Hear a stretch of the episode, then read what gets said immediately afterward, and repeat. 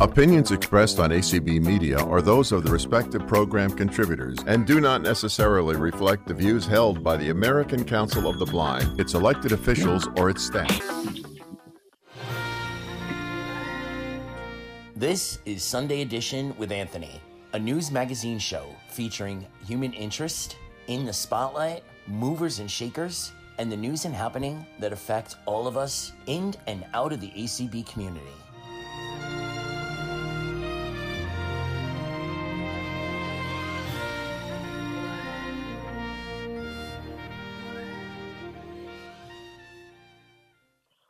Welcome, welcome, welcome to Sunday Edition. I'm your host, Anthony Corona, and it is my pleasure to be here with you on ACB Media One every Sunday at 1 p.m. Eastern Standard, and wherever you hear, wherever you get your podcasts, whenever you wish to hear us. Um, I am, as always, joined by my executive producer, editor in chief, and so many other titles. Um, currently a next gen board member, but um, that term is ending soon. But he has just been elected to the BPI board. Byron, welcome, welcome. Hey, I'm so excited. We're so excited to have you too. Although I think you've done as much, if not more, work than most of all most of our board members already. So it is going to be really refreshing to work with you as a board member. I'm really excited about that. Me too. I but just can't wait. Thank you, Anthony. A little birdie actually whispered something to me the other day. Um, you worked on a film that is about to premiere. I I did, yeah. Um, so Roy Samuelson uh, approached me and let me know that there is a uh, a movie called Say His Name, which is a documentary about George Floyd. Um, and they wanted to do audio description. They wanted to have somebody engineer it who is blind or visually impaired. And so uh, Chris Snyder and I both um, put some time in, and we got this thing uh, nice and polished. We got the we got it all the things about audio description that we really appreciate like the di- the dialogue is not buried under description. And if something important is happening in the background you know we make room for it. And uh, concise descriptions that are not over the top. We did a really good job. And i'm really proud of this piece of work. And uh, we're going to screen it on on uh, tuesday. So then i'm just I, I really can't wait for everyone to see it I can't wait to see it.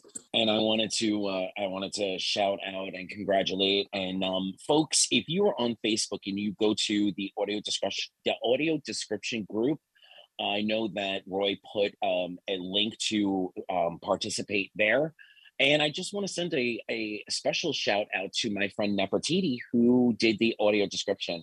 Um, she was one of the first people that I met when when I lost my eyesight. She helped me in my early stages of learning how to use voiceover and i was probably one of her most difficult clients i, I would definitely and we, but we became very very good friends i also want to announce that next week on visibilities our good friend terry will be throwing a holiday party um, so if you are listening and you want to celebrate please 7 p.m. on ACB Media One next Friday night. Join Terry and Visibilities um, I will try to be there. And um, yeah, that's pretty much it. Byron, any other um any other announcements or things that we need to let these folks know about? No, we're we're all done with house housekeeping. The floors are nice and vacuumed. Everything's dusted. I think we did a good job. well, I spent my morning on ACB Media 4 as part of the holiday extravaganza. I did the 8 to 12 p 8 a.m. to 12 p.m. block. And right now it's Tyson Ernst. Please don't turn over from our show to him. But when you're done here, you can go check out Tyson. And I believe the rest of the day will be um, Rick Moran. So without further ado, I am going to turn it over to Penny Reeder for a moment and ask her to make the introductions of who's on the call with us today. Penny, welcome back to Sunday Edition. Well, thank you, Anthony. I'm happy to be here. So I'm going to introduce um, all of us, and um, our star is Dean Amusa. And uh, Dean's experience is what motivated all of us to get involved with this issue. So I know you're going to be interested to hear what he had to say.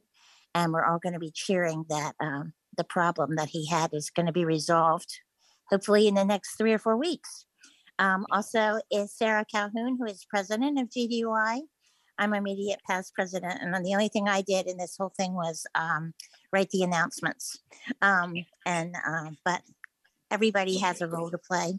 Also, Sheila. That's not uh, true. You kept you kept us all coordinated and in the know every time that there was an update. You made sure we all knew. And so I am unofficially dubbing you my co-host for today because you put a lot of work into making this show happen. That's very sweet. I don't know. If, this may be the only time I, I'm a co-host. You you probably forget about it the next time there's an issue. Um. Anyway, Sheila Sheila Siren also helped so much with the research. Uh, that helped us track down what the CDC had been doing, and um, she and I both contacted the schools. She contacted the airlines.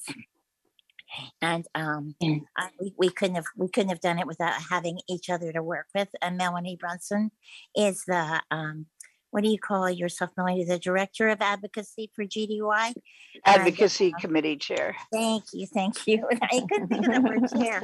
Um, and uh, we're so lucky to have Melanie chairing our committee. We are really busy with advocacy, but this was an immediate advocacy concern, and we're so glad to uh, have been able to be involved and to let people know what was going on, and also to uh, have learned that the CDC seems to have come to their senses, and uh, maybe this won't be happening to uh, anyone else. I hope, um, and in terms of traveling internationally with a guide dog. I think I- Absolutely. did I leave anybody out? I did Sarah, Sheila, Melanie, Dean, me, and you. That's us. Yeah. That's us. And so folks, um, this this um this issue actually cut really, really close to home. Um, folks out there might know that Gabriel and I are traveling to Honduras for Christmas to be with his family. And so, you know, after we booked our ticket, about five days later, American Airlines sent us a an email saying that we had to do something with the CDC. It wasn't very, it wasn't a very clear email. I will definitely admit that it, it was kind of confusing. Um, and once we got to the CDC website and and found the accessibility issues, um, we Mhm. started to panic. Um, you need to take you needed at that point to take pictures of your guide dog's teeth. You needed not one but um, at least three years back of rabies certification, rabies um, vaccination certification. So you know there was a lot of stuff involved. Um, when I heard Dean's story, I immediately jumped on it. A because it hit close to home, but also realizing you know some folks aren't even made aware of what's going on, and that's not acceptable. So with these ladies, we were all calling the schools, all calling the CDC, all calling other advocacy, advocacy groups, and um, we seem to have gotten we seem to have got something done.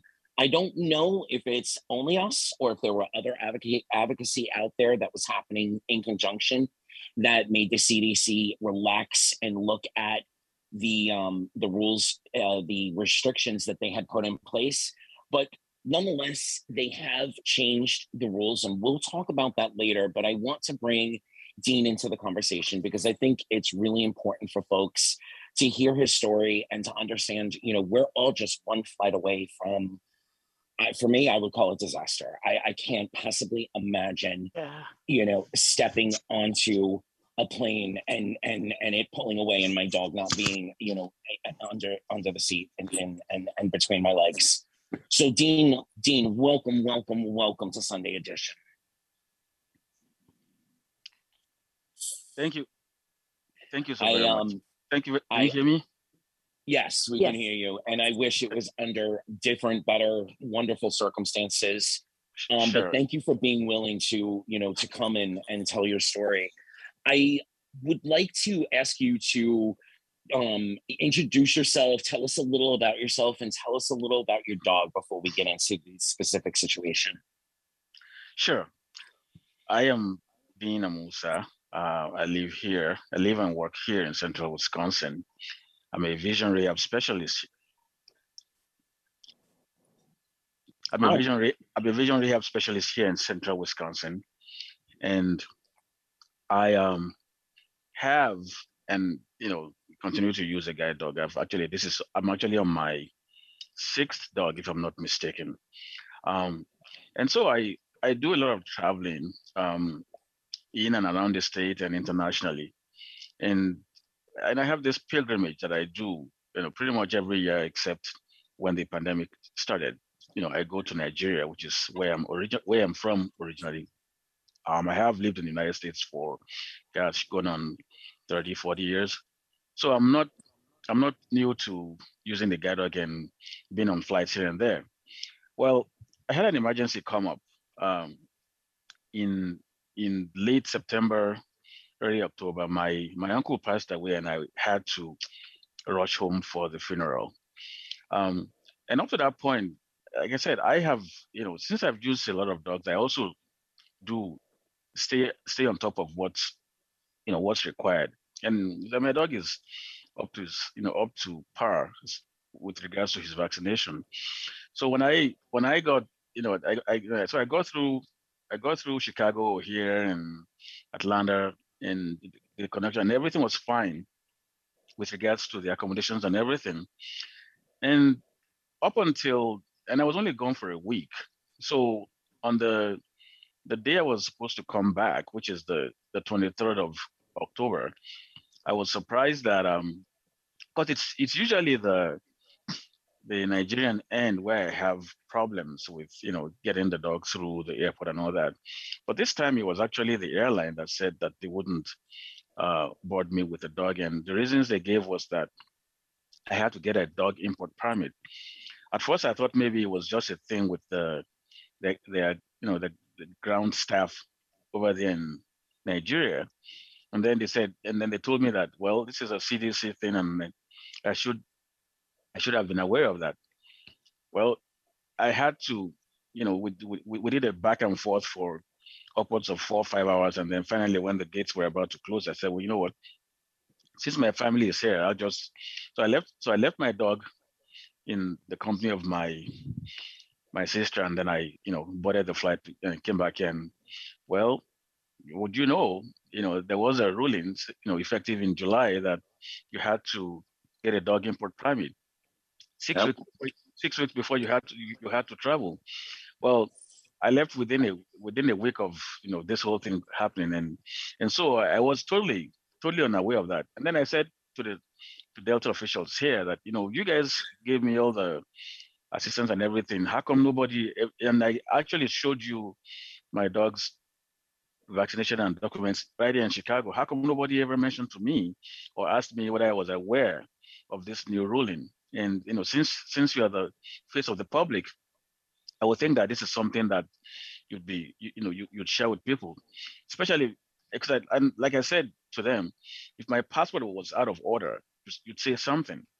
So why didn't you say something when you know with regards to this and uh, you know, and so that was that was really I mean I was really totally just unprepared for you know for, yeah. for that you know in Nigeria and, and here. And so this that's what started this whole this whole thing. Now they have since apologized because I wrote a I wrote a letter to to the CEO demanding why Delta dropped the ball on this, and this you know they did apologize and said that they were they were sorry and they should have been more uh, forthcoming as far as making sure that everything was in order. Uh, but still, that's still, and, and I don't, and my question is why the CDC, you know, went to work on this and with no exemptions for service, you know, service service dogs or, or whatever, and then did an about face just in the last uh, in the last few weeks, you know, now exempting service dogs and and all that. So uh, so that's my story, you know, and I'm willing to take any questions from anybody. Well, first, why don't you give us some? Tell us about your dog. Sure, my dog is ten years old. Uh, I got him oh, from. Uh, I, yeah, I got him from. I got him from. If I'm allowed to say the school, uh, sure. from Pilot Dogs, and so and actually he's he's about ready for retirement, and and I was that in in fact this was probably going to be his last trip home, and then uh, my because I'm I'm already in the pipeline for to get another another dog and all that. So I've had him for you know for for eight years. Um, you know he's a yellow lab and you know pretty healthy, and I've had no problems whatsoever with him. And so um, I know that the ladies from GDUI made some phone calls. I called six schools myself, including my school, and asked, you know, why there wasn't, you know, blasts put out to all of us that this this had happened. Uh, you know, these these changes. When you travel normally out of the country, you have to get um, an agricultural documentation. Um, so if this, you know, if this was added on, why wasn't it blasted out to us? And you know, five out of the six schools admitted that they they felt like they dropped the ball and um, we should be receiving notification from our various schools, at least the six that I spoke to, that I spoke to you personally. We should be receiving notification from them this week because as of December 1st, they actually rolled back the restrictions for people with um with fully accredited service dogs. So um, um can I interrupt you? So this is Penny. Sure. Uh, so um the Seeing Eye actually did send the word out, and I saw it maybe in August. And I know that we we in GDUI put the announcement in our newsletter, which is called Paws for GDUI News You Can Use, but a lot of people did not see it. Um, yeah. And when this happened to Dean and we found out about it, uh, I contacted all the schools by email. Some of the email addresses did not work, but most of them did. And many of those schools did send out an announcement to their mm. graduates during the week after I had written to them. And then last week, when the CDC changed the rule, I wrote to them all again. And so, if you are a graduate from most of the schools, you should be getting notification that the rules have mm-hmm. changed. Uh, and you should have gotten it either last week or it should be coming this week. Um, but it really the CDC is the agency that dropped the ball as well because I mean, who knew? Who knew?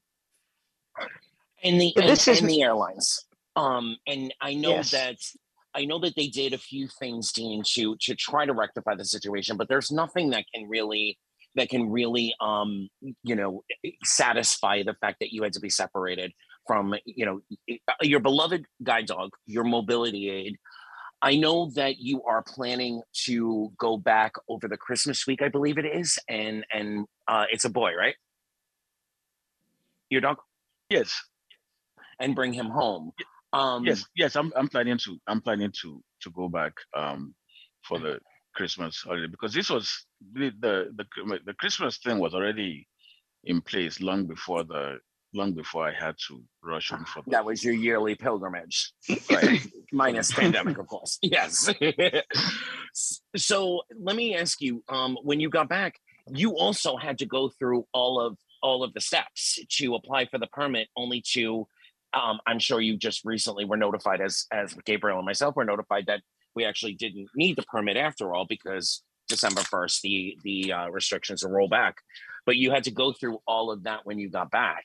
Um, is there anything that you want to tell the folks about how how you were uh, you know going through that process how you were aided or you know where you found roadblocks yes i have to say that the the, the cdc website is not very user friendly um, i had to like i said like i said earlier I, i'm a rehab specialist here so i do have a, a driver stroke assistant and I think like three or four times uh, we sat together to try and and do this. And so it wasn't it wasn't and you know I'm uh, you know I'm not a I'm not a tech geek, but I'm pretty good with the computer. Um, and I I still had problems with it because every you know, the other thing is the other thing is that you know you have all these things that they want you to upload uh, you know documents here and there. And I did I did get a thing back from them.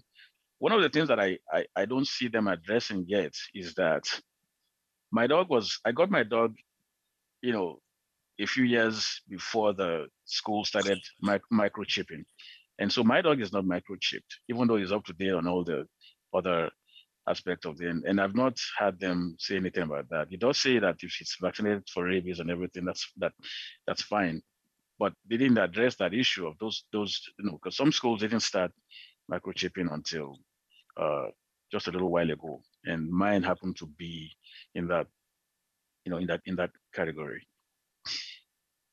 Um, so I reached out, but but but when I when I completed the form, I reached out to my Congress congressmen, you know, to see what they can do uh, to expedite it. And then after, so they also got back to me saying that they were coming out with this new change, uh, even though they didn't, you know, I think I think I, I first heard of the new change from uh, Penny when she sent it out.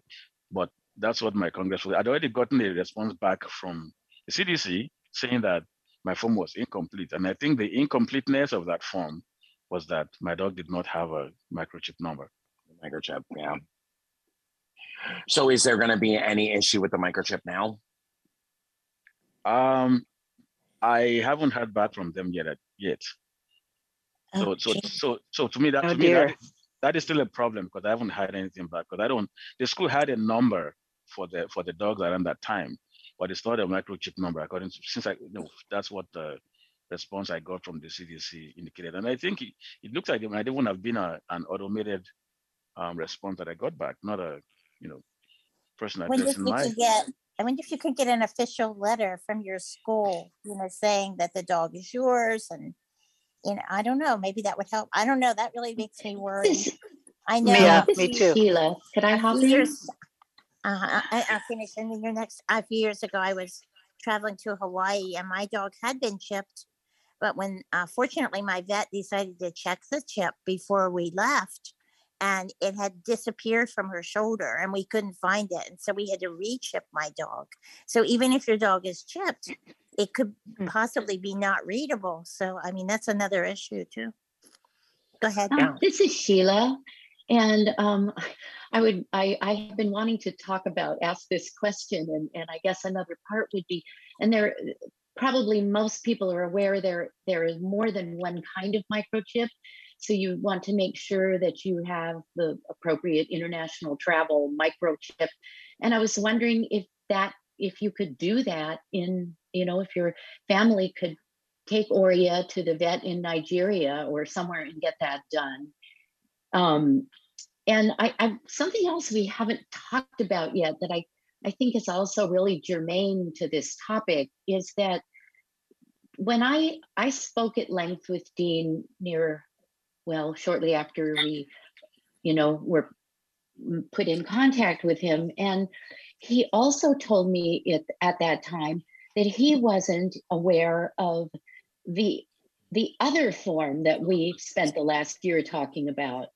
And you know we all know many of us have had experiences that the airlines are very inconsistent in as to how they are requiring this information to be provided and even apparently telling us to fill it out because dean had this reservation on delta and was not aware. He didn't know he needed that. When we spoke on the phone he said nobody told me about that. They asked me a few questions. So maybe they might have been filling something out but he wasn't aware of the specifics of that form. So he had two you know double whammies and yet they let him get on a plane and out of the country and then all this hit like a you know a, a lead brick of balloons. Well that's a funny uh, weird saying. Uh, i don't think anybody ever said that before. But you know it's it's like he had two strikes against him you know? And it just really brings home the fact that you know we as as gdui and the schools and acb we need to make sure our members have this information and still as i firmly believe work hard to make it go away but that's my two cents at this point Oh, absolutely. Melanie, Sheila- and oh, go ahead. well, I was. This is Melanie, and I was just going to say that I think for me that was the biggest problem, is that nobody was doing much to get the word out, and you know the first thing that that we GDUI thought of as an organization was, well, what about people who are going to be traveling? There are I think you know the the requirement is is similar to what a lot of other countries have been doing for a while. But the problem that we face is that the US wasn't one of them. And when you make that big a change, Uh-huh. even members of the general public need to know about it, but especially people who don't necessarily have as much access to things to sources of information where they might get that information. And so, you know, there are 114 countries on the CDC's list of countries that they deem at high risk for dog rabies. And therefore, if you are going to travel to any of those 114 countries, you are um, going to be scrutinized more highly, even under the new rules, than you would be um, otherwise. And so I think that people need to know this. And these are countries that are across the globe, spanning several continents. And so um, people need to know one, that there are new rules, and two, that if they plan to travel now, it's not just the airline that they have to look to for information. It's the CDC, because this is my understanding is that this is kind of a moving target.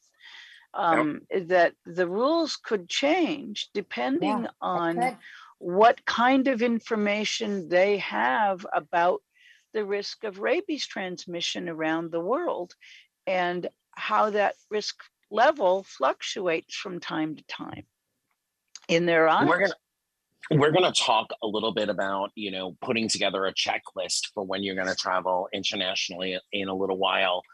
Um, I think for for me, you know, luckily we were we were flying American, and like I said, five days after we booked the the ticket, um, you know, we got emails about this but I feel that you know the CDC has a grave responsibility. You yep. know they need they need to make sure that the airlines understand that this is not something that you know this is something new. This is something that's going to be that needs to be communicated. You know we have to file now a, a, a DOT form for for our um, it, it, for domestic travel for our for our guide dogs. So when you're checking off that box to make sure we have that, and it's an international flight, that should be the next whether it's a pop up box or mm-hmm. an edit field mm-hmm. or whatever it be in the screen. That you know that's the next thing that should you know that should pop up to anyone. Um, and if you know if there's not some sort of acknowledgement that that that form is coming in then the airline you know needs to to let you know before you board that plane to whatever mm-hmm. country of those 114 you know what whatever country in those 114 countries before you board that plane hey you know did you do these forms um mm-hmm. because we don't have it here on our manifest and you won't be able to bring your dog back uh so That's to me I, I feel like you know the the airlines had just as much of a responsibility as as the um as the CDC. Sarah, yes, ma'am. Oh, I'm sorry, I didn't mean to interrupt. I, I, I agree with you 100%. And to clarify also, uh, when Dean uh, booked his flight in October to travel to Nigeria, Nigeria and back, it was a round trip ticket. So there too, since it was the airlines knew he would be returning from Nigeria, that, like you said, something should have popped up Triggered saying, yeah. This is what you need. Yep. And um, I did check very quickly that um, in order to uh, return with your dog from a high risk rabies country, you do need the uh, rabies vaccination from the US. And it does state that a microchip is needed, mm-hmm. as well as the dog being over six months old and healthy, and that you return in one of the 18 ports of entry. Um, yes, like we're going to go. Yeah, we're yes. going to go over those airports in a few minutes Wonderful. too. Um, but also, I, I feel that we we absolutely, and, and I'm going to repeat this again before the end of the show, we absolutely need to let people know that if you have the three year rabies, vac- rabies vaccination, you have to have another vaccination either prior or a new one for you know this current oh, year. wow! Did you guys have to do that? Yeah, they're not. They weren't. They're not accepting, and they're advising us to make sure that we have two certificates you know, we have two dogs, obviously, two certificates per dog on our person huh. when we come to fly back because because this is such a new change again we don't want you know they don't want us to run into any problems trying to come home with dogs. That's not so, on their website. That's not on not. their website. It just it's says not, an unexpired. It doesn't it doesn't say that it has to be given within a certain amount of time. Exactly, and that's why I'm announcing this now. When we wow. actually spoke to two different, two different folks at the CDC, and they advised us that while this is an this is what they're calling an interim change. It could change at mm. any time and and they become change it next looser week if they wanted to. Yeah. exactly. That's true. So, based upon the information as of right now, they're advising us to have two rabies certificates on hand with us when we're traveling back with the dog, as well as you know all of the other the DOT and the, I believe it's the Department of Ag- Agriculture. Yes, um, Department yeah. of Agriculture. To have all physical copies of all of that on hand because it is the, the it has changed in July, it's changed now in December, and you know some we've all experienced it going through TSA. Some folks don't always they don't always have the most current information. And oh, and so oh, this is Sarah. Yeah. Can I jump in again? Real sure. Yes, please. Um, I I I'm on the CDC website, and in there it it does state that your dog has to be vaccinated. You know when they're younger, and then like at least 28 days before reentry into the country. There's just one little sentence. That must there. be a new entry. It's under, yeah, because I didn't see that on Thursday or whatever it was. So uh, that, no, they must have revised it again. So, and, and, you know what? It's really hard to reach them too. I know they're busy mm-hmm. because yes. of the COVID variation, but it's very mm-hmm. difficult. You've got to go through this complicated phone tree and I actually yeah. had to pretend I mm-hmm. was a member of the media before I could talk to somebody. What, I did the same thing. I used my old Associated possi- Press. what, could this possibly be a problem for Dean getting his dog if he was vaccinated in Nigeria in order for it to come back to the United States? Okay. If they're requiring 28 days? That sounds like another uh, um, issue. I want to, if I may, I want to speak to Dean off, sorry, offline after you know um tomorrow morning because I do have a contact now um who's I have to shout out Guide Dog Foundation and Guiding Eyes because they really took and I know Seeing Eye did too when uh, Penny was dealing with them but they really took a very very strong interest in making sure that we had all the pertinent information and they advocated and uh, so I do want to shout them out real quick but um, because of that, we have a contact at the CDC. What I'm more concerned about is the microchip. Um, I want to yeah. make sure. Yeah. Can yeah. your dog so, get microchipped in Nigeria? I know I've been wanting that answer yeah. all hour. Can, That's what we're gonna. We're definitely gonna work on that. Mm-hmm. According to the CDC, the, the purpose of the microchip is just to verify that the dog is the dog that you claim it to be. So it doesn't really say anything about its immunizations or anything. It's just some kind of a verification system. okay. So yeah, this is the um I don't know if if that you know whether or not the dog can be microchipped in Nigeria. I haven't checked into that. Um I because I was so I was so much still focused on the on this end of it, you know, in terms of getting getting him the you know getting him since he wasn't microchipped at the school you know if they would just take the the school's number and all that um, in its in its stead um, but I so what I haven't I've not checked into the the other question I was going to ask you real quick is that the the the rabies vaccination that you're referring to are they are they referring to getting because my dog's is, my dog is not due for another another vaccine until August of next year. So are they saying that you need the, the current and the previous, or you need the current and another current and another current? Uh, no, it's the current and the it's the current and the previous. Oh, okay. Yeah, that does that, yeah, that makes sense. And the other thing that it does say in the requirements, which um, a couple of people have pointed out, is, and you're going to have to work with them on this because it says that, you know, if you need a current one, then it will be a Nigerian vaccination, and it does say a United States vaccination by a U.S. vet. So you have the one, but if they're going to require something else, you're going to have to bend the rules Mhm. for you. Mhm. Yeah, I'm glad your congressman is involved. Yeah. I, I think you need to really Yeah. keep that office involved, Dean. Yeah, I Yeah. think you might need him. Mhm. I want to um take my a dog- couple of moments. Go ahead. No, your dog was vaccinated here last August. I'm sorry. Your dog was vaccinated here in the states last August, right? Yeah, my dog has always been vaccinated here in the states. He doesn't have anything, any anything um to do with Nigeria as far as as far as his um records go.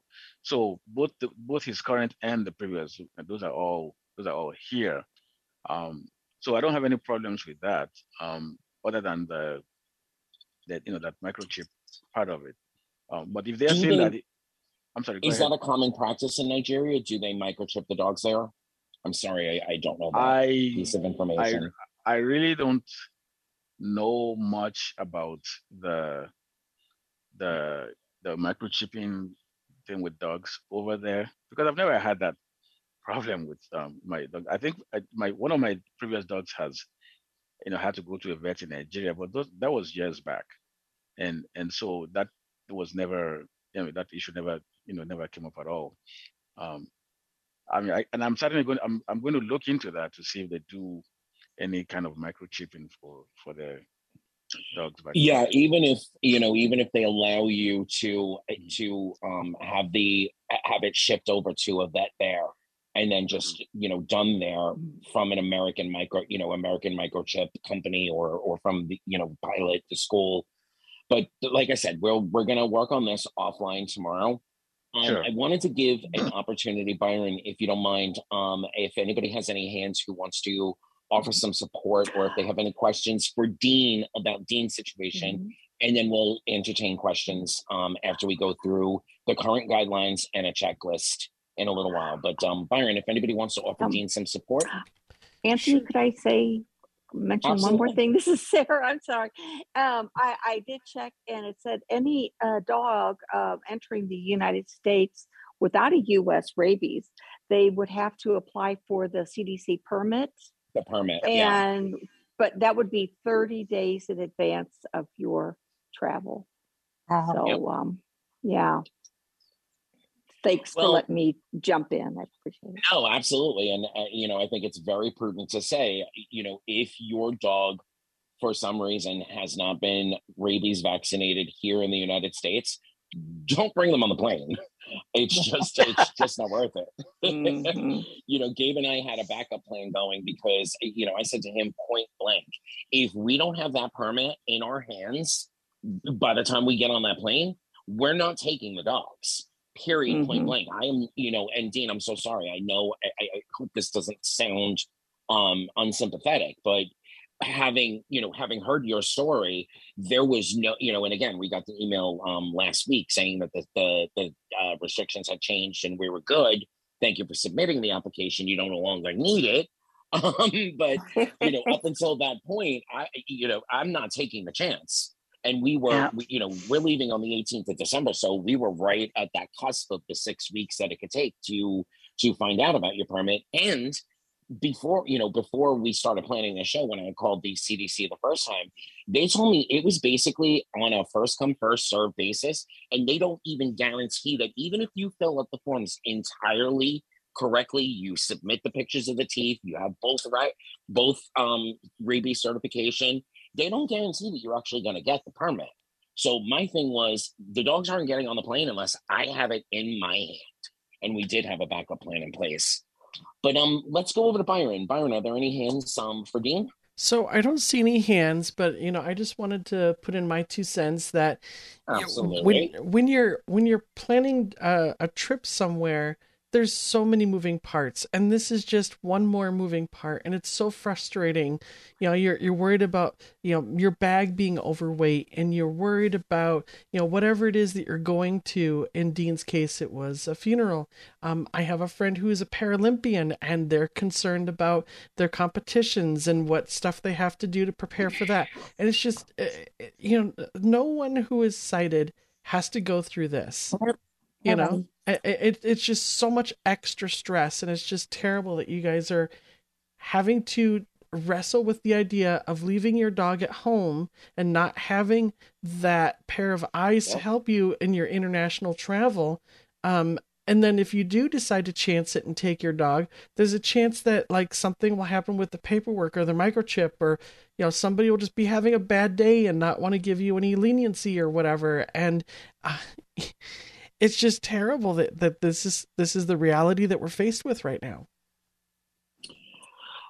I, I absolutely agree. Um, thanks to some very strong advocacy, they have at least temporarily changed you know the guidelines and the restrictions um but like we've said at any time if if they see the number or you know the number of cases of rabies or whatever it is that they're determining in these countries you know the the rules could go back to the stricter restrictions at any point.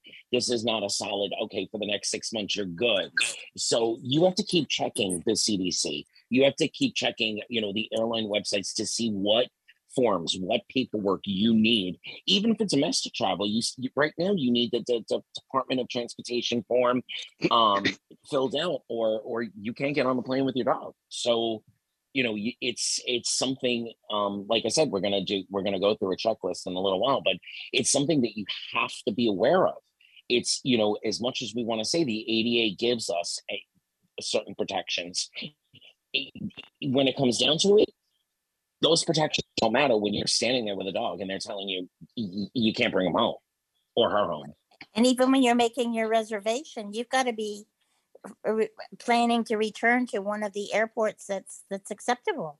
And only hmm. airports hmm. with quarantine facilities apparently are acceptable, and there's only 18 of those. So you could have to, um, you know, uh, you you could have to end up lengthening your trip so that eventually you would land in one of those 18 airports. Yeah, if you're from Lansing, Michigan, you know, you can't take a direct flight. You have no. to come through. You have to come through Chicago or or Denver or uh, no, Denver's not on the list. I'm sorry. You have to come through Chicago or Miami or New York. Um, and it um has to be the right Chicago airport, not just any airport. Yeah, you know? that's right. Yeah, if you yeah. come into LaGuardia, you're screwed. you have to come into JFK or Newark. Um, if you come into O'Hare, you're good. If you come into the other Chicago airport, you're screwed. Your dog's going into quarantine. Can I ask? Um, a, I wanted. Oh, sorry, Anthony. Can I ask a question? Um, is, sure. is it possible that um, you know, agents that you might run into might not be informed on the CDC changes that keep happening. It keeps fluctuating. Um, and they still have the old rules in their head and because I, I know that like with uh, guide dog denials on lyft and uber no matter how much documentation you have no much no matter how much the law is on your side um, no, ma- no matter how good you are at arguing the facts that are in existence sometimes people will just deny you anyway because they they, they don't realize or know the rules um, right. Is it possible yep. to wind oh, yeah. up in this situation where they don't know the rules and they're, you know, they have a, an authority over, you know, they have like a sense of authority or superiority because, well, I work here and I know the rules and you didn't do this, that, and the other thing. And you're like, I don't have to anymore. Try getting through TSA. That's exactly what will happen to you. Exactly. A very good point, Byron.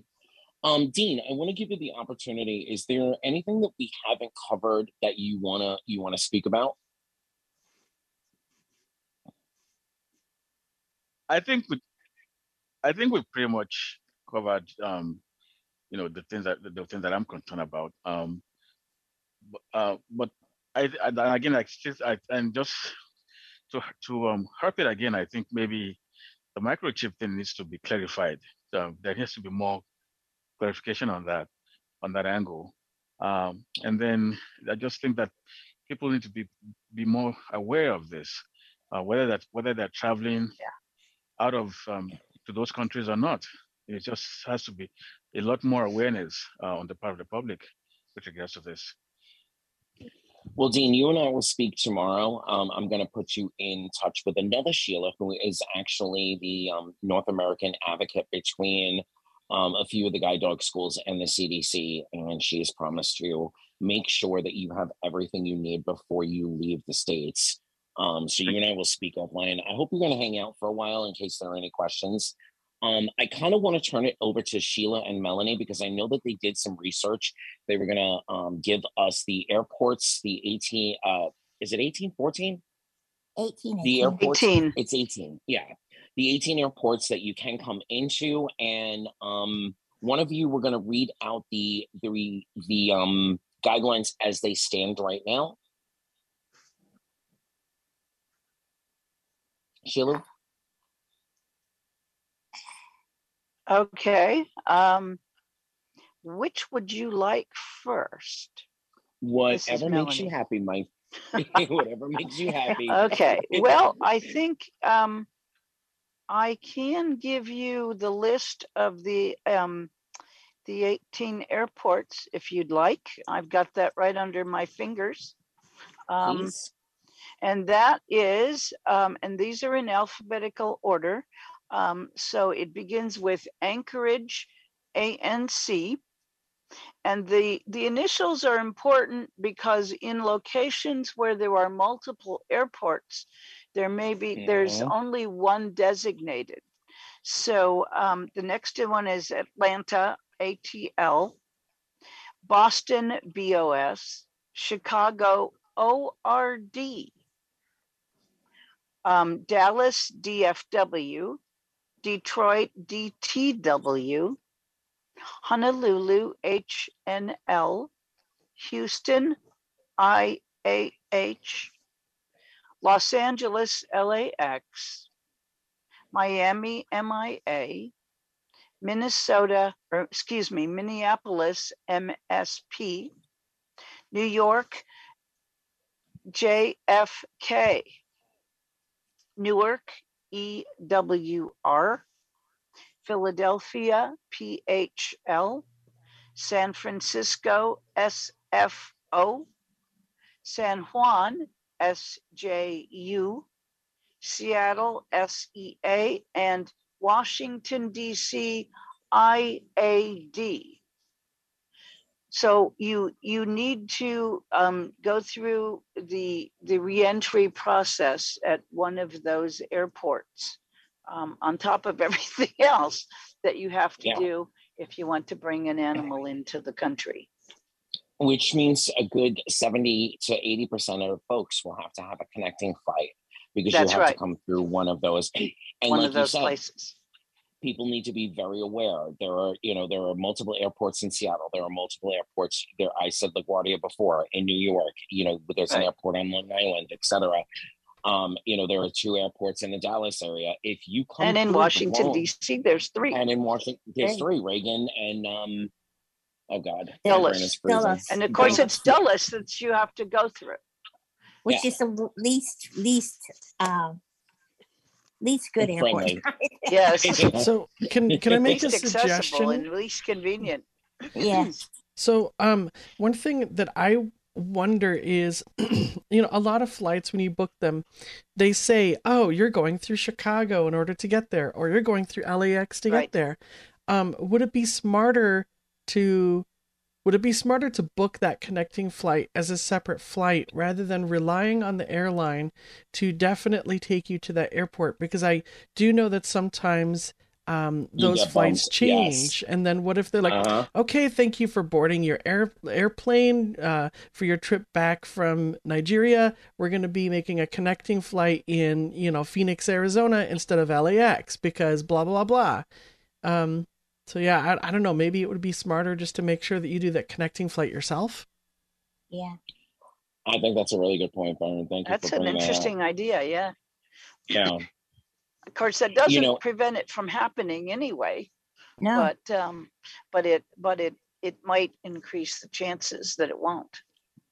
Well, the difference is if you book if you book the flight separately, um, you're not you're not they have to they have to give you a flight back to that Right, airport. To that place, Mhm. yes. yeah. So you know if you're first if you're first, let's say you want to come into JFK and then go to Lansing, Michigan.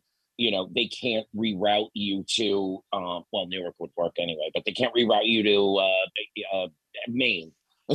Right. they, they have to bring you back to that airport on another flight. So that is a really great point, Byron. Thank you for bringing that up. Uh, Sheila, I was hoping that you were able to pull up the current guideline uh, guidelines to read for our folks. And if you want, while you're getting those, I, I it looks like I do have uh, a question from someone right now. Awesome. Bring them on up. Uh, Deanna, feel free to unmute and ask your question. Is that Ms. Noriega? Yes, sir. Welcome back to Sunday Edition. Well, thank you. Um, I've done a lot of international travel, and I know this isn't the first time this kind of thing has happened. Um, during the time when rabies was a big issue, keeping us out of going to Hawaii, um, I believe, I'm trying to think, um, I know in, it was the 25th um, anniversary of Ski for Light. I was talking to someone who said that there was difficulty traveling to the host of the international skiing event for the for the visually impaired someone did fly in and found that she couldn't fly back to the united states because of rabies um, issues and i don't know how that was resolved but um, it's the kind of risk that you take when you fly internationally because things do happen i had a a uh, unexpected landing in Haiti when coming back from a different Caribbean island. And I was not supposed to deplane, but the Haitian officials insisted off the plane. And so we got off, and then coming back, they were afraid of my guide dog and didn't want to touch him. And the man was standing there with a machine gun, and he said, take the harness and the collar off because it's making the machine go off. And I said, if I don't have any way to control my dog, um, he's just a dog. And he said, take them off. So I did. And then my dog immediately went over to greet one of the security people who was standing there looking at him. And the man got frightened and started to run. And the man with a gun was yelling at me, Get your dog now. And so I called my dog and he immediately turned around and came to me and I said, Give me his collar. And the man handed me the collar and I was able to get him back under leash and, and collar. But it was a very frightening experience. So you never know what you're going to really face. For your list, I recommend having a letter written in the language that um, is spoken where you're going and having a your guide dog school put their official seal on it explaining what a guide dog is and how it protects them should you get you know fall down a flight of stairs or whatever it's not their problem because you're traveling with a trained dog to protect you from making a, an error of judgment because you can't see. Um, so the last time I flew with my dog was a trip to Mexico to get some dental work done. And um, my I'm a seeing eye grad, so we did get all the information. And there's a, a new alert that I just saw that said that these 18 are going to be cut down to three. Um, mm. And I don't remember if it's in, in 2022. It's, I think it is. It's Miami, J, uh, Miami, JFK, and LAX. But yes. I spoke to somebody at the CDC on Thursday, and they they said that they're eh, they're working on that, and there may not be the restriction to the three. Um, they want to. Mm-hmm. They're trying as best as they can to keep it open to all of the airports that have quarantine facilities.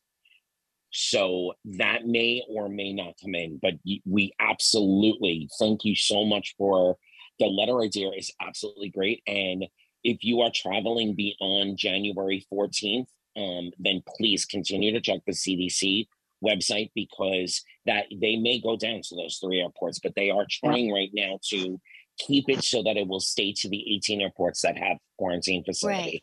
And I did Deanna, run into so much for bringing problem. Uh, I did run into a problem when flying into Hawaii because I had a through flight to to a, a uh, to Kauai where I owned a condo. and I had to make special arrangements with the agriculture department to have a local veterinarian meet me at the airport since they don't mm-hmm. have one on staff. And I was able to work that out, but it really pays to do your homework and study. And in this case, obviously, he didn't have time. Um, and those things can happen where you are on a time crunch. And so, um, my last trip to Mexico to finish my my tooth work, I did leave my dog home just because I wasn't sure what was happening and I wasn't sure if they would change it during the three days I had to be in Mexico um, mm. and yeah. trap me and my dog on the wrong side of the border. Mm-hmm. I'm curious, Deanna, if you don't mind. Um, you said you you work with the Seeing Eye. Um, what exactly did the letter say, and how did you go about getting it the first time? Just for for the, I just I'm really re- liking that idea. Yeah, I um requested um, it, and the Seeing Eye has a staff member, uh, a guide dog trainer, who translated what I wanted, and then the the um, head of training signed it and mm. used a, a Seeing Eye stamp on it so that it looked as official as we could make it. Um, and what previ- what did it what did it say? You know, you it, definitely it just it identified me and my guide dog, um, explaining that you know he had ID, he had a, a tattoo in his ear, he was microchipped, and that he was especially trained to mitigate my disability of being totally blind, and therefore it was in their best interests to allow him to work and to go where he needed to go and it was general enough so that I could use it for hotels, restaurants, um, shopping centers, wherever I might need to go, so that people would not um, object. Because I, when I first started traveling to Mexico for my business, um, I ran into the fact that different uh, Mexican uh, areas have different yeah. rules. And yep that was an issue with with i know some people that went there and stayed at condominiums in unusual places that they'd arrived to find out oh no you know you can't stay here. So um, make it as general as possible but but identify that this is a working dog and what his what he does and that it's important for your personal safety and for their best interest that you not get injured on their property Honey, Mel- Melanie, Sheila, Sheila, Sarah. Um, before we let Deanna go, do you have any follow up questions on this? I, am really loving this idea. I'm going to be calling my school GDF uh, tomorrow for a letter. But um, do, do any of you have any questions for Deanna? This is Melanie, and I don't have a question, but I think I'm with you. I'm I'm really intrigued by that idea, and uh, I just want to thank Deanna for um, for for sharing it with us because I think that's an excellent. I also idea. instigated another thing. I carry a show leash, which is just um, a a uh, handle on one end that's all made out of nylon, and it's got a little tiny ring on the other end, and you feed it back through and drop it over your dog's head like a like a noose. um, so they can walk through the security. Yes. Yeah. So yes. that yes. I don't go too. through all the hassle of um, mm-hmm. a TSA agent that is afraid of my dog. I've often worked German Shepherds and they seem to generate a lot more fear than oh, the yeah. Goldens in the labs. oh, yeah. So that's, that's just yeah. something that I started doing after the Haitian fiasco. Wow. You know, I, I shouted, um, Deanna, thank you so much. Um, do you have any other comments before we move on? I keep muting myself. Sorry. No, I didn't. Those were just two ideas I wanted to throw out when you were constructing your list. That there's some things you can do if you've had a bad experience. Um, do some some thinking outside the box, like the show leash. I knew about them because we used them with pygmy goats. Um, I, I actually um not a not a guide mini horse, but I got the same idea from a friend who um races mini horses.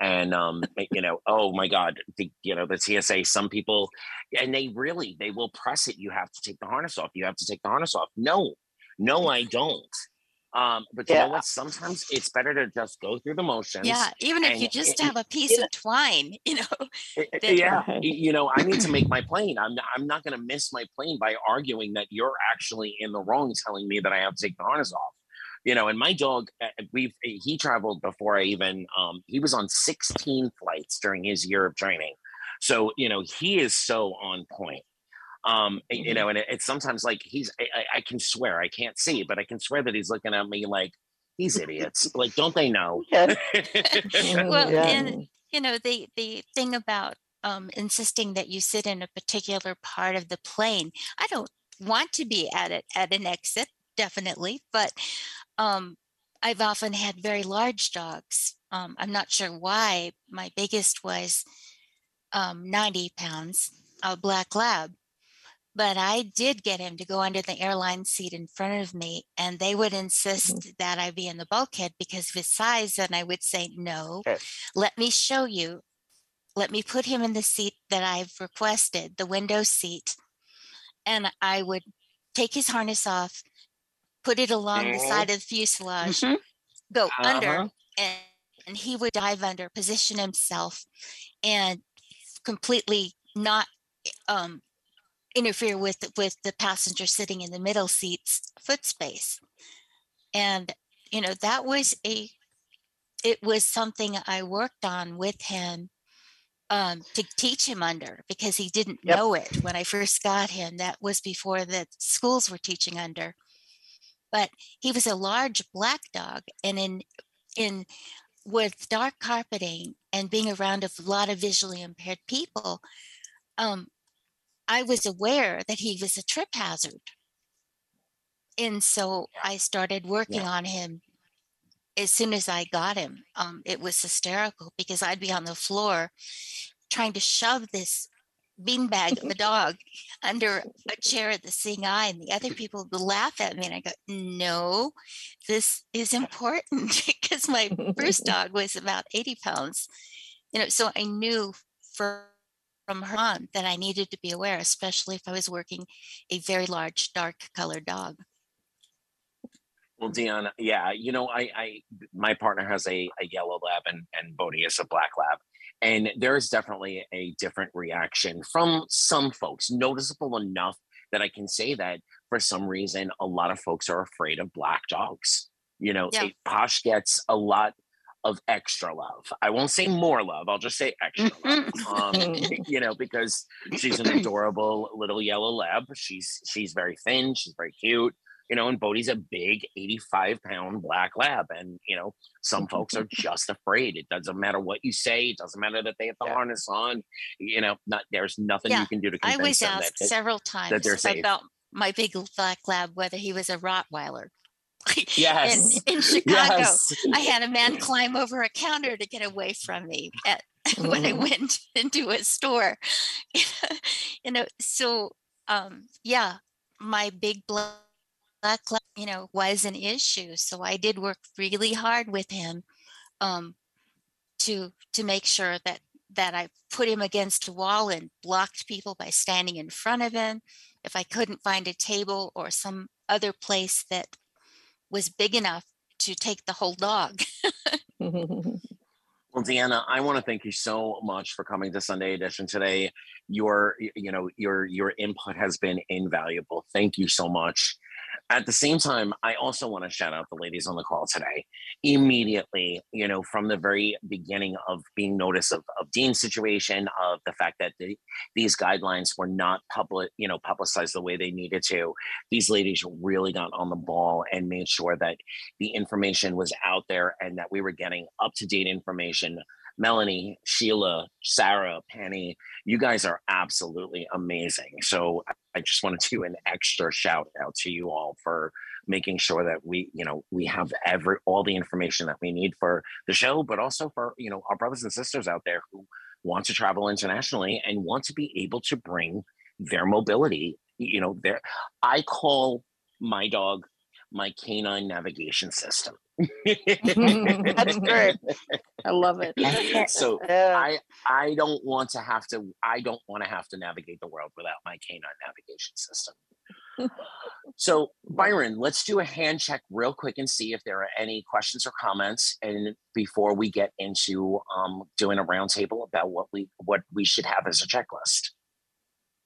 Okay, I'm not seeing any hands, uh, but it is the top of the hour. Should I play the uh, promo that we usually do? You know what? Yes, we will Sunday edition. We will be right back with uh, the ladies of GDUI and all of the new restrictions and a checklist. See you on the other side. The American Council of the Blind plays an important role in the daily lives of blind and visually impaired individuals all over the country. Whether it's making products and services more accessible for the blind, advocating for appropriate education for blind students, issuing scholarships to deserving college students, fighting for accessible currency, along with a host of other issues, it takes contributions from all of us. You can help by joining the Monthly Monetary Support Program, MMS. It's a great opportunity for members and friends to make sure these efforts continue.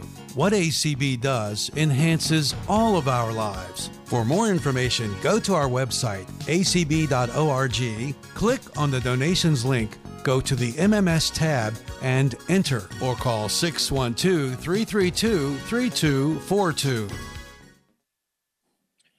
You are listening to Sunday Edition with Anthony Corona on American Council of the Blind, ACB Media One, every Sunday at 1 p.m. And like I said earlier, you can catch Sunday Edition at any time, wherever you like to listen to your podcast. Thank you so much for joining us. I'm here with the ladies of GDUI. Um, we're going to do a roundtable discussion about getting your uh, private checklist or a personal checklist before you travel domestically or internationally with your guide dog. But before I do, I want to offer up the, uh, the opportunity to our listeners. If you'd like to send any words of support to uh, Dina Musa, you can always email the show at the word celebration with my initials.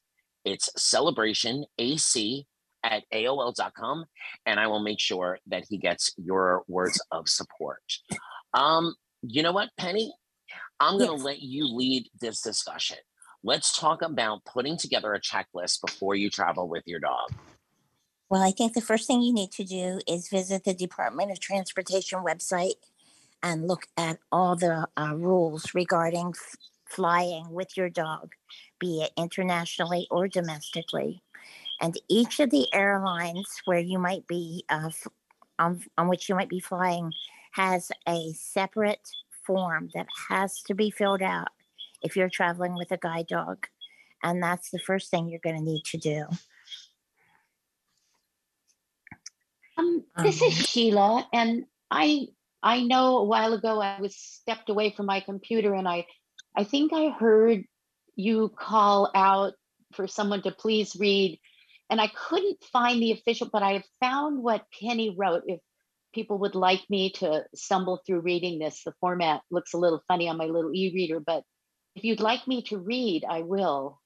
What what Penny so nicely, carefully, thoughtfully wrote out. I think that would be a really great idea, and it would help okay. us to formulate a checklist when when you're done with that. All yes, right. please. It won't be a wonderful reading, but I will do my best. And I'm I have this thing plugged in, so I hope I'm close enough to the mic. Do I sound you're okay? You're good. Okay.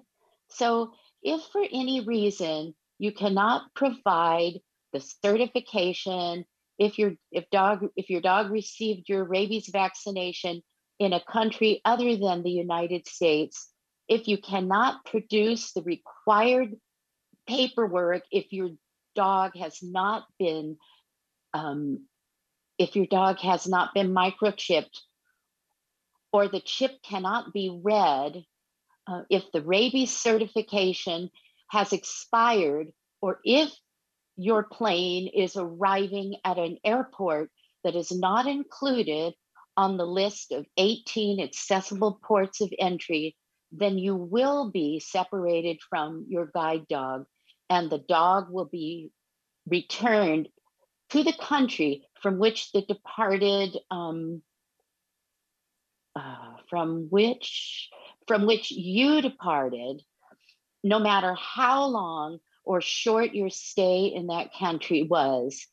And no matter how many connecting flights you took on your return trip from the country of uh, departure, at your expense exclamation mark your expense the, that yes your that is a expense. very important point so um so it, i think we can all see all of the things we have to attend to and as anthony has pointed out can be can be changing and then following i have uh, the list of airports that melanie has already read so i won't reread those um, I I don't know, you know, always when you're on the spot, you can't find what you wanted. And I wanted to find the actual official language, but uh, this, what I just read covers it. And uh, I just, I feel so, um, I know, you know, even when I traveled just it, within the United States last June, it was my first time having to deal with the DOT form. I was nervous and I had heart palpitations and, you know, throwing this on top, um, you know, thank goodness they rescinded some of it. But I don't think, you know, any of us can be. And I think it, it behooves us all. You know, I know GDB, I read something from them and I saw something from the Seeing Eye in uh, July about this other thing. And I don't know uh, if all the schools sent out something on the DOT forms earlier, but I think we all as individuals can reach out to our guide dog schools and tell them how important it is for them not to um, shirk their responsibilities in this area as well, because they have a way to contact every single person who graduated with a guide dog. And this is something ACB does not have. It's something GDUI does not have. And I was thinking when we were talking about our dissatisfaction with how the airlines do or don't provide information that we need as travelers with service animals.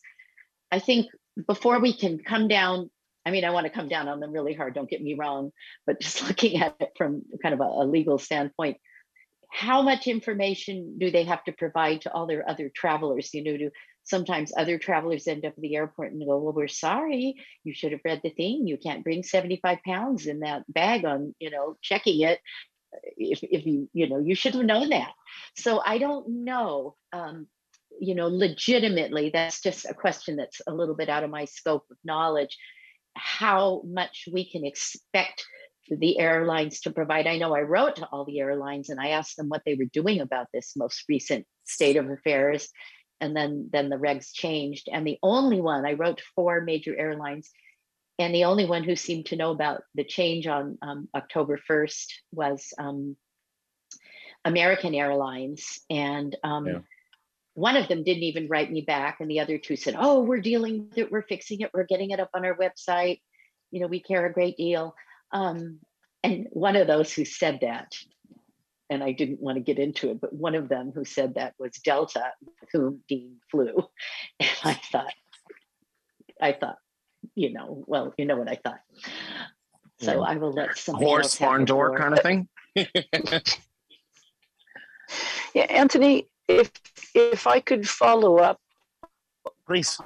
This is Melanie, and I think that um, Sheila, thank you. Sheila raises a good point, and I think, but but having said that, I the, I I think that it's important to note that this isn't just a um, a, an issue around service dogs. There there are members of the general public who travel with their pets, whether they are in cargo or otherwise, and this would this this would affect some of them too. I read an article the other day about a woman who um, who was in the habit of traveling yearly to a uh, I think it was Belize to visit family and always took her dog, and now she can't.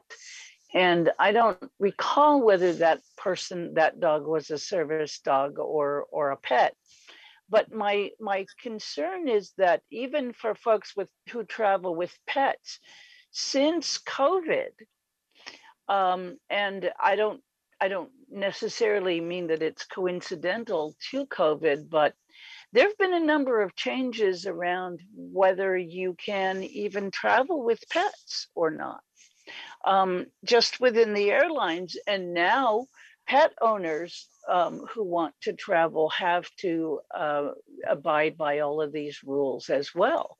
So it is in the airline's best interests. It's not even just us. The general public that uh, travels by air is impacted by all of this too. So I, in my opinion, it is in their best interest to let folks know about this um, because it is such a huge change. The US hasn't had these kinds of rules in effect before um, for anywhere except travel to Hawaii. And so I think, um, you mm-hmm. know, that um, it it is important for the airlines to take responsibility and help get the word out. And it's in the it's in the best interest of the CDC to do an awful lot more than they've been doing to get the word out. They've got I know they've got a lot on their plate, but they're the ones who started the trouble because yeah. they're the ones who mm-hmm. made the mm-hmm. rules. So they, yeah. I don't believe they can use lack of funding or no yeah. mandate mm-hmm. or any of those things as a good excuse because they they're the ones who decided that this needed to be done. And if they're going to decide that it needs to be done, then in my opinion, they need to come up with the um, the funding to do some public service announcements and some new and mm-hmm. some you know advertising to get to help spread the word. And they as far as i know have done almost nothing if not nothing at all um, to help get the word out about this. But so legally are they required to do more than have it on their website which they do? You know that's my question well, I don't know that there's any government mandate no, that you know no... agencies have to do public service announcements. I doubt it. No, but, there's um, and we came up against this when we were also dealing with a, a you know some some of those fake service animal um sure. uh, companies and so oh, you oh, know we dealt with mm-hmm. with this a version of this when dealing with the airlines and their only responsibility is to make sure that it's publicly posted basically on their website and in right. any of their materials when you go to actually book a flight. That's the extent of their of their legal responsibility. You know, yes, but they're speaking, not posting it. This in the CDC information isn't yet part of the airline's uh, process of booking a flight, and that's where I think uh, that well, I actually, Melanie, happen they they were I, I wrote to four of them and i didn't hear from one but the other three were all very aware and were were posting and and you know it, one had already and two it was coming up in the next couple of days and now of course it's all changed because it but changed, then they changed on, the rules. Right. But yeah. they were actually um aware okay. and yeah. and one of yeah, them knew and, you know more than i do. One of the airlines was actually who informed me uh, mm-hmm. made my eyes pop open and my jaw drop that they were, mm-hmm. you know, mm-hmm. rescinding some of this on October 1st. I learned that from American Airlines. Okay, so, so December 1st. Yeah. But December 1st. they should December have, 1st. You know, this went out in July. That's what I was so just going to say. But this was October. So, you were doing this. No, but the thing is, is it, it, as far as I know, and I was told, you know, and I have no way to verify it because it's, you know, I don't have the DeLorean and Doc, uh, you know, Doc Brown from um, you know, Back to the Future. But um, mm-hmm. Delta Airlines, the representative that I spoke to, said that it had been posted um, early August when they got the final language of what it was that it was posted. Mm-hmm. It is on their website. You just have to That's why we it. need the schools to step up exactly. to the plate. That's right. Because yeah. they can reach more even than GDUI and ACB. Sure. We need absolutely to really yeah. talk yeah. to those guide dog schools and get them into yeah. action mode. Oh, can I, I bring up another area? This is Sarah, and I I know we talked about this briefly um, between in the advocacy committee, but um, doesn't this also affect if you are on a cruise or something and you happen to you know, uh, go maybe in, into a port that is a high risk rabies country, maybe not get off of the ship, but basically returning back into the United States. Now, I haven't seen anything on the CDC mm-hmm. website, but I, Yeah, it says It nothing does. about cruises. So I think It there's does still, not. You're correct. Yeah. No, no. When you go to when you when you go to book your cruise, um, actually we we have a really good friend who lives in New York and cruises two or three times a year. When you um Mhm. when you go to book your cruise, um, they let you know you do have to have if you're going to if if you're going to a port of call, whether or not you take your dog off the ship to Right. get off the ship back here, Mhm. whatever port, whether it be you know Fort Lauderdale, Miami, New York, um, to get off the ship with your guide dog, you have to have that CD. You have to have that CDC. Right. Um, Because it's all animals entering the country. It's not just those that are traveling by air. So you would have to So it's all comply with them, the yeah. same, yes, you would have to comply with Mhm. the same rules. And I would guess you have to go through um, similar ports. You know, you're obviously not necessarily going to be going to an airport if you go on a cruise, but I would guess there are similar ports for cruise reentry to um, the, the ones that have the airports that have um, quarantine stations. Of course, They don't have a list of those on their website. No, they do I not. think we need to look this up. No, yeah. You know We what? to That's a really in my Mm-hmm. experience, the the cruise lines seem to be much more customer service customer Right. service oriented. So Yep. you know when you are booking these things and you tell them, you know, I am visually impaired, I'm coming with a guide dog, they immediately direct you to the USDA, et cetera, et cetera. So um, Mm. I, I, you know, I can't put my hand on a Bible and swear to this, but the customer service uh, service experience seems to be a lot better on cruises. But no matter what, whether it's a boat, a plane, you know, if you're going to swim, you know, when you, Yeah. when you want You to need come that back paperwork. into this country, you know, before you leave, please do your homework. You know, call your school. Absolutely, start that way. Call your school. You know, but check the CDC website. Check the USD uh, USDA website. Check the you know the um, cruise or air airline um, website as well. And, and if you don't know, you can always reach out to GDUI. You can always reach out to Sunday Edition through Celebration AC at AOL.com. We will make sure that you know we direct you. We find we help you find the information you need. Don't think you know. Don't rest on laurels. Don't think okay. You know I've got my guide dog ID. He's I've got these cer- these certi- uh, certificates of of vaccination, so I'm good. You never know, No. I- I- and it's not Mhm. worth you, you know not knowing unfortunately is not an excuse as as we know from listening to dean earlier i want to do a quick right. check with byron and see if we have any hands Okay, let's see. Um, I do see a hand, but I don't know if it's left over from before. Um, let's see. Deanna is uh has their hand raised. Do you have another question? Deanna? Yeah, I was just um going to say something, and I've totally flipped out of my mind. Um, let's see. Um, I think that yes, cruises. Okay. Um, it a lot depends on the individual place you're going, and if it's multiple stops, if it's more than one country. Um, your cruise line is on top of that, and um, from what I have experienced, um, one was quite funny. Um, the the toughest was Saint Lucia that I touched down on because it was British. The French and the um, Dutch were okay.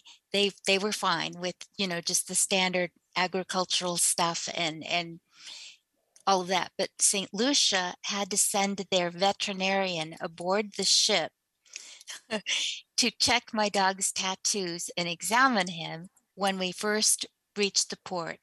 And then Mm. in the evening before we sailed, he had to come back and confirm that I still had the same dog. Oh my goodness. which I found very bizarre. Again, checking Yeah. his tattoo against his paperwork, etc., to make Does sure that I wasn't know- taking somebody else's dog off Do, the do all the do all the schools tattoo the dogs? Because maybe that's something Dean could use if Pilot tattoos the dog and there's some kind of certification to that Oh. effect.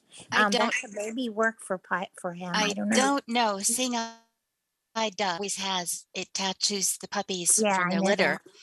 Um, but it was rather humorous. The Hmm. other time, um, I caught a cruise out of San Juan, so I had to fly from Miami into San Juan, and they had the um the the uh, the veterinarian meet me at the airport and transport me to the port so that my dog would not touch a paw down on San Juan, which was quite funny because, of course, after the flight from Miami, my dog needed to relieve himself. And I explained that to the vet. And he said, okay, um, we'll stop when along the road where there's nobody around.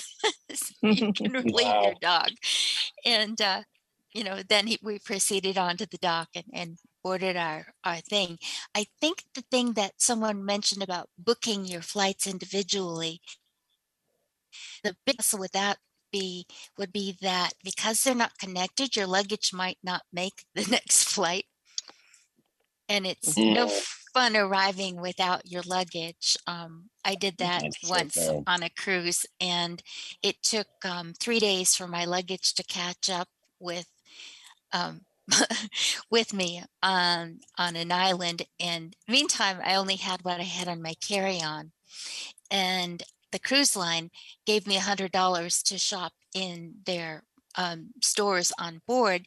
However, the cruise line prices made it rather um, difficult to find anything that would But be you got a shirt useful. and the, and the left sock. Well, Yeah. no, it Important was question. it was Did you have dog food? the Did you have your lingerie. dog food? Yeah. Well, actually, I did because it was only my bag that went astray. And since my bag was already heavier than my husband's, I put my dog food in his. So Oh, my dog food did make the, the trip. And the cruise line, um, steward had gone out and bought dog food just in case. Oh. Um, and he was so disappointed that I brought my own because he thought he was being so, you know, um, and of course, you know, they decided since the cruise I took the dog on was a seven day cruise in which they landed on a different island every day, um, that they didn't need to put up um, a relief box because I could take him out morning and night. Once a day? Oh. No, morning and night. You know, when we Oh. first landed, and then um, the last boat, you know, back from the um, the island would bring him. So my husband would take him on the, that last run, and that worked out funny one time because since he wasn't guiding me, they were using a little Zodiac boat to run him ashore, and he jumped down into the Zodiac, and then because it was so springy, he jumped out and landed in the bay. And then they had to lift the 90 pound lab back over the, the soft side of a, a Zodiac, salty and wet. So he had to be hosed off once we got back to, to when he got back to the ship. So, you know, there's always an adventure traveling with a guide dog. Yeah. And again, let me just please remind everyone whether you take the dog off the ship to the ports or not, you know, you can have the the captain of the ship, you know, swear on a stack of Bibles. It doesn't matter. Once the dog is on the ship and the ship has gone into ports, you need that paperwork to bring the dog back in to the United States. So whether you plan on taking him off the ship, him or her off off the ship or not, you need that paperwork. So please talk to your cruise line um, you know, steward, um, you, you know, person who's helping you set up your cruise and make sure that, um, you know, you know what ports and what the rules in those ports are. And more importantly, what the rules are coming back to the United States from those ports. Well, like in, in St. Lucia, they said that I could not leave the the port city with my dog, and I had booked an a horseback ride um, through the jungle, and so I did leave him in charge of the the ship steward because I had it had been really hot on Ile de Sant and I left him in my stateroom. And of course, your your cabin people come in and out three or four times a day to make sure you've got clean towels and that everything is ship shape. So he didn't know my dog was there asleep under our bed. And he opened the door and my dog bounced out and he took off running. And my dog got out of my stateroom and was running around the ship for a while looking for me. so after, when I when I left him when to go on the horseback ride on St. Lucia, um, he went into the steward's, the purser's office and window where you could do currency exchange because part of the the uh, cruise was in in uh, the Eastern Caribbean and they used ECs, and the other part was in another section and they used something else. And um, so um, he was in, and they got him to put a, a crewman's cap on his head because he kept standing up and putting his feet on the counter when people would come up to ask for currency exchange. So they took a picture of him as, as one of their staff, you know, answering questions at the at the uh, window because he would stand up to see if it was me yet. Awesome. Thank you so much, Deanna. Stick around. I want to remind folks if you have any questions, we have the experts on the call today. You can grab the Zoom information either from the community page or multiple email lists um, from the ACB email list, the conversation, leadership, um, and a bunch of other lists. Grab that Zoom and pop in if you have any questions for our experts today. Um, Melanie, I want to bring you back up for a moment. You um are the advocacy chair for GDUI. Do I have the right title? Yes. Yes, you do. So what can we do to you know what can we do to have our to ask our schools to recognize this more? Should we start mass emailing as as guide dog users or friends of guide dog users? Well, you know, I think various schools, um, their their responses are are for or lack thereof, as as the case may be, are for various reasons. So I think I think that it wouldn't necessarily be a bad thing for folks if they haven't seen anything from their school to contact the school and simply say something like, gee, I understand that there's all these new rules regarding um, travel with dogs. Do you know anything about that? Um, is there something I should know as a graduate? So that people, um, the schools get the idea that this is something that their um, graduates are interested in knowing more about. Um, and we can um, refer them to our website too, because the, uh, the whole Sure. announcement is there on the And- front page of the guide. Well, and that's the other Users.org thing. Yeah. website. Yes. because we are trying to get the word out and and we have already contacted a number of the schools if not all of them all the ones we have contact information for to say hey could you share this letter with your graduates and penny has and sheila have done an excellent job of summarizing the uh, the situation that we want the the schools to make their graduates aware of so that all they really have to do is you know send out an email that says we got the following from gdui and we thought it was important for you to know about. So you know that um, i think i think that um, that's a, a good thing that folks uh, can do is um, follow that up with an inquiry uh, to let the school not not to badger them or not to say anything negative, but to reinforce the idea that this is something guide dog users need to know about. And so um, we look to our schools as the place where we find out information. So, you know, we when we contact you, we'd like you to tell us what you know about it. And I think we need to reinforce, this is Sheila, um, the idea that the, the schools, I think we can give them a reminder to maybe recirculate the information about uh, last year's DOT form because as Dean didn't know about that in October, there are probably still people out there who might be planning a trip who don't travel very often who still don't know about that either. Well, yeah. especially since lots of people travel during COVID, lots of people have traveled far less than they might otherwise. Right. Exactly. So yeah, yeah, I think I think we need to give folks a refresher on um, what they've missed regarding travel mm-hmm. regulations during COVID so that they know that what to yeah. expect. And and if you're I, a guide dog user, like um, it's not associated with the school, maybe you train your own dog. If you just join mm-hmm. uh, face and you're a Facebook person, you can always join the Friends of Guide Dog Users Inc.org Facebook group, or you can always go to our website and you're going to find the latest announcements. And if you're a member of GDUI, mm-hmm. you'll get those announcements in your email. So it's what we do to try to keep people up to date. It's not perfect, mm-hmm. but I mean we're we're doing our best. Thank you for mm-hmm. that.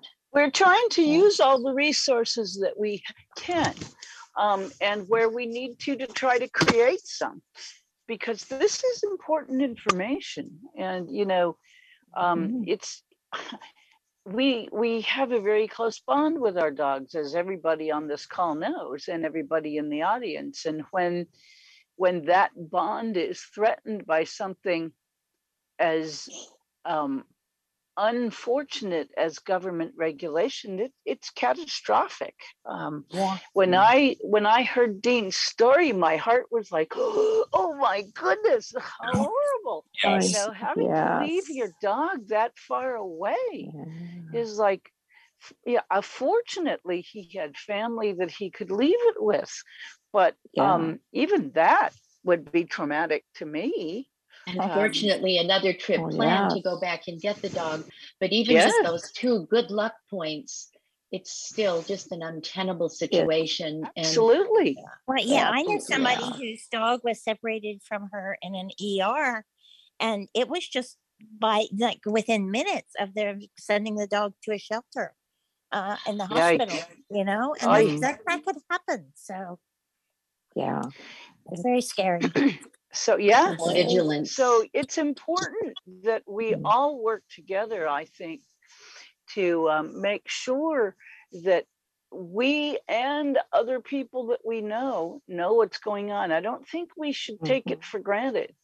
Um, if you no. know if you're if you're not a guide dog user and you're listening to this um, don't assume it's not about me make sure that you know that other folks in your chapters and your on your email lists the you know your friends and neighbors know about it because um, it could happen to any of us and uh-huh. just That's, because you're uh-huh. hearing this podcast you know all of this is subject to change so yes. what's what we're mm. telling you about the rules today may not be the rules when you come you get to the point where you want to book a trip.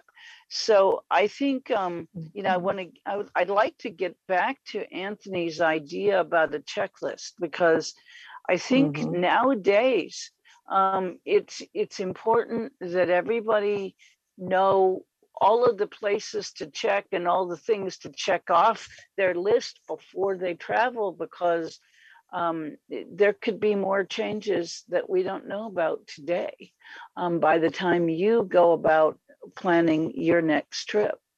Have a checklist I, on the GDUI website and update it.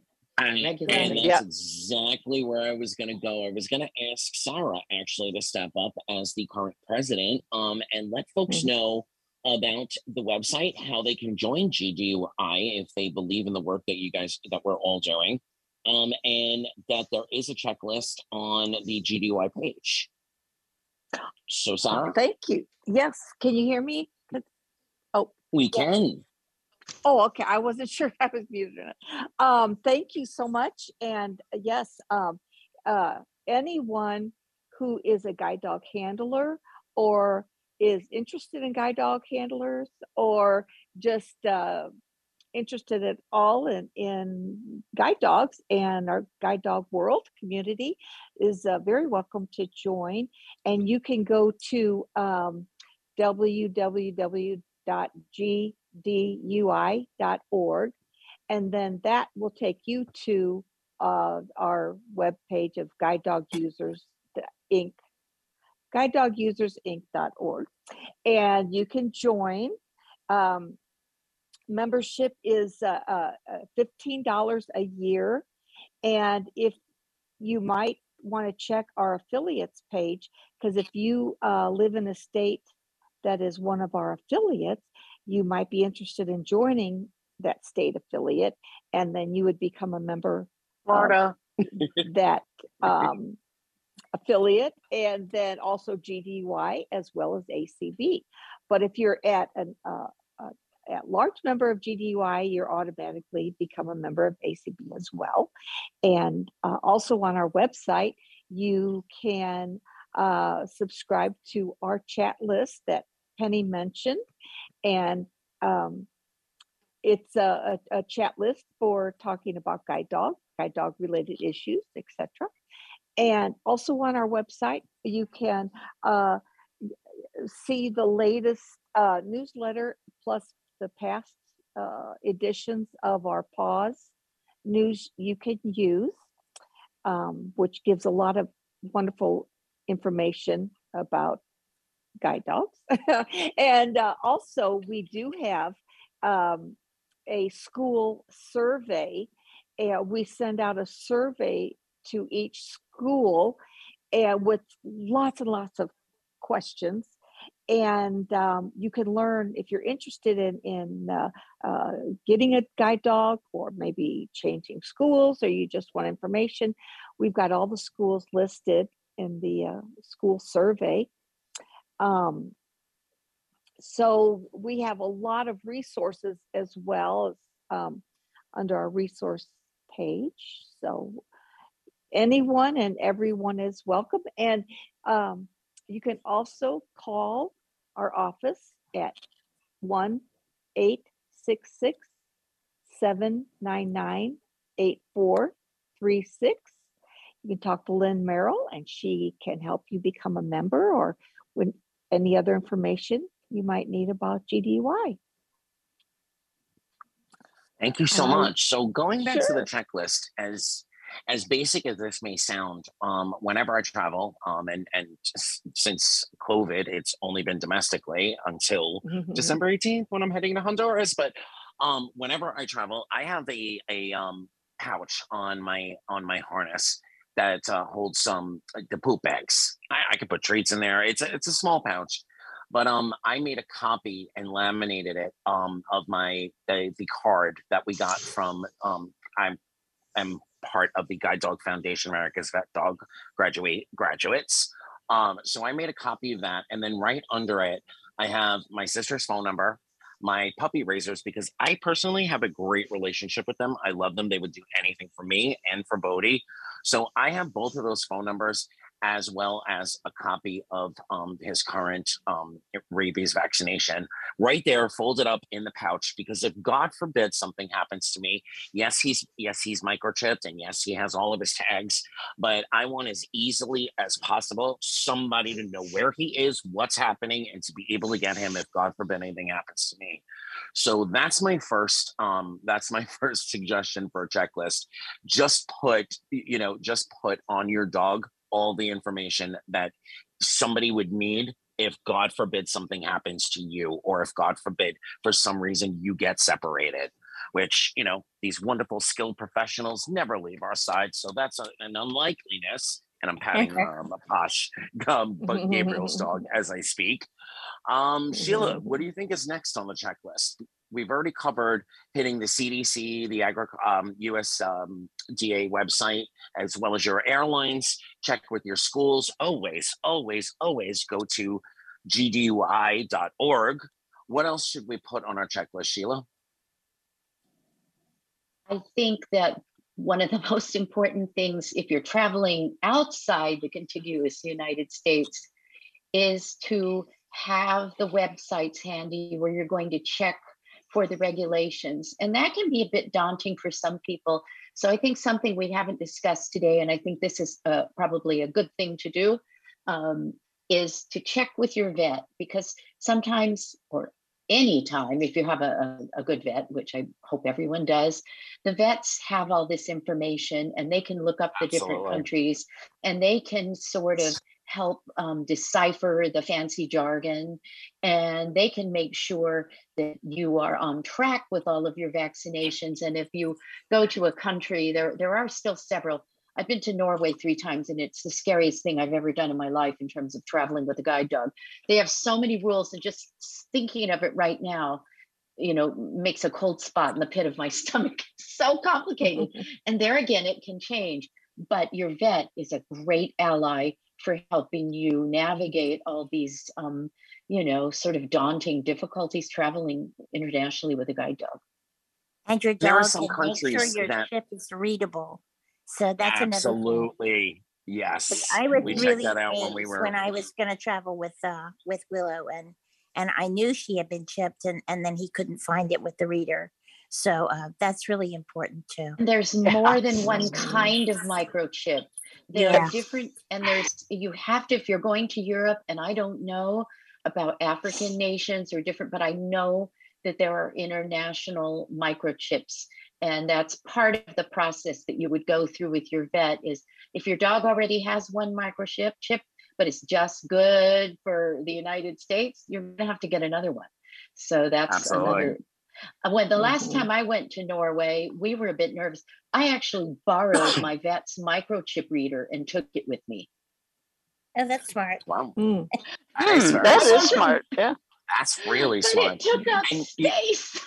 it took up space, but I took that microchip reader with me because I was so terrified because I had a really bad experience that I won't share here. Mm-hmm. But a, a few years ago, I had something not quite as bad as what happened to Dean, but pretty bad. Just on the very last day, I found out that I had done something wrong and I had to find somebody to take care of my dog while I went to Norway um, mm. at the last minute because this vet, mm. I finally called the airport because I, I just was so nervous. And he said, I guarantee you, young lady, if you bring that dog to this airport, it will be in a cage the whole time you're in Norway. Oh, my, oh my goodness. Bring it home, but it was like, oh my gosh. So, yeah. when you go to the vet, also, there are quote unquote recommended vaccinations to lots of countries around the world. But there are also mm-hmm. some required vaccinations for, especially a lot of the African nations and a lot of the Central and um, Southern uh, uh, South American nations. They're required vaccinations. They're not recommended.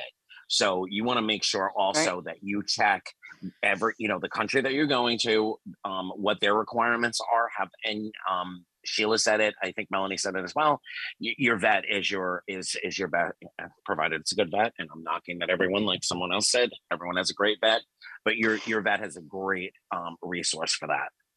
Well, and and this is Melanie, and if I may, um, there are also certifications. Um, when I forget now which country it was, um, but I was required to get a I traveled somewhere for work where I was required to have an international health certificate. And it was yes. basically just affirmation that my dog had up to date vaccinations, but it was on a particular form and you had to pay $125 to get it. So, you know, I think what what we're finding the situation we're in now is that before everybody knew that you know if you're going to somewhere you have to check and see what the rules are for that country but now it's also mm-hmm. it, we have this additional thing because the united states has joined the ranks of the countries where if you're coming to the united states you have to have something to come to the united states. And for us who live here it means you have to have something in order to come back. And um, you know mm-hmm. so so the point of it is that now um, now you have to have not only know what the rules are in the country you're going to, but also the country that you're coming back to um, as a as yep. a citizen or a law or a legally resident a legal resident. So, yeah. we We've have no immunity. yeah.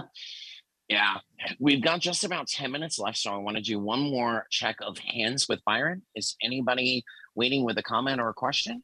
Let's take a look. I don't think so. Nope, there are no other hands raised at the moment.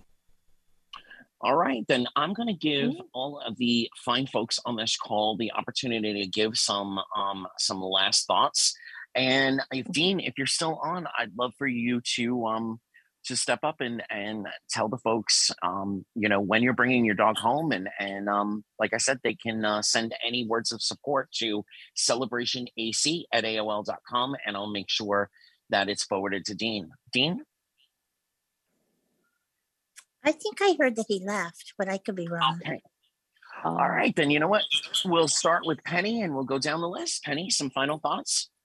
Well, I just want you to, uh, all of you who uh, have guide dogs, to uh, check with your schools, check with GDUI, check with your airlines, check with anybody, no matter where you're traveling, and make sure you're up to date with the latest information. I encourage you to join GDUI it's uh, it's certainly an affordable way to uh, keep up with the news that you need to know in order to be a guide dog user and take care of your dog. And uh, I just want to wish you happy holidays. Uh, Sarah might want to talk about. We're planning a community call during the two weeks, the week between Christmas and New Year's, and maybe uh, Yeah. you could come and uh, meet some other members of GDUI and get to know us better. You don't have to be a member to join the community call. So thank you, Anthony, so much for doing this. And you and Gabriel had a wonderful, wonderful time in Honduras and and Thank you. And Posh as well. Absolutely. Sarah? Oh, thank you. Oh, Penny said, said it was beautiful. Um, and yes, everybody uh, who's interested is certainly welcome to join uh, GDUI. And we are holding a holiday kind of a uh, uh, kind of a chatty yappy time for uh, uh, members and friends. You don't have to be a member. And it's going to be December 29th. Um, I I I, I don't recall the time, but uh, the Zoom information will be um, on our uh, chat list, or you can certainly send me an email, president at Guide Dog Users Inc. inc.org, and send you the information. And I have two quick tips for uh, traveling.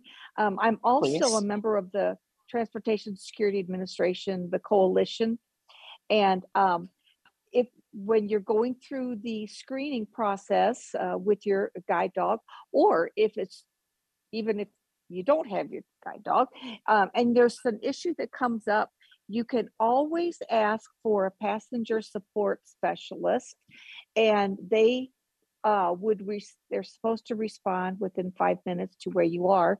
Um, so if there's any issues that you need extra help with, passenger support specialist, and um, on an aircraft, if there's something that comes up that you need extra help with, you can also ask for a um, customer rep customer resolution officer, CRO, which is also a CRO, and they will step in to help with any types of issues you might have. Um, so, yes, happy holidays to everyone and safe travels to anyone who is traveling, and especially to uh, Anthony and Gabriel.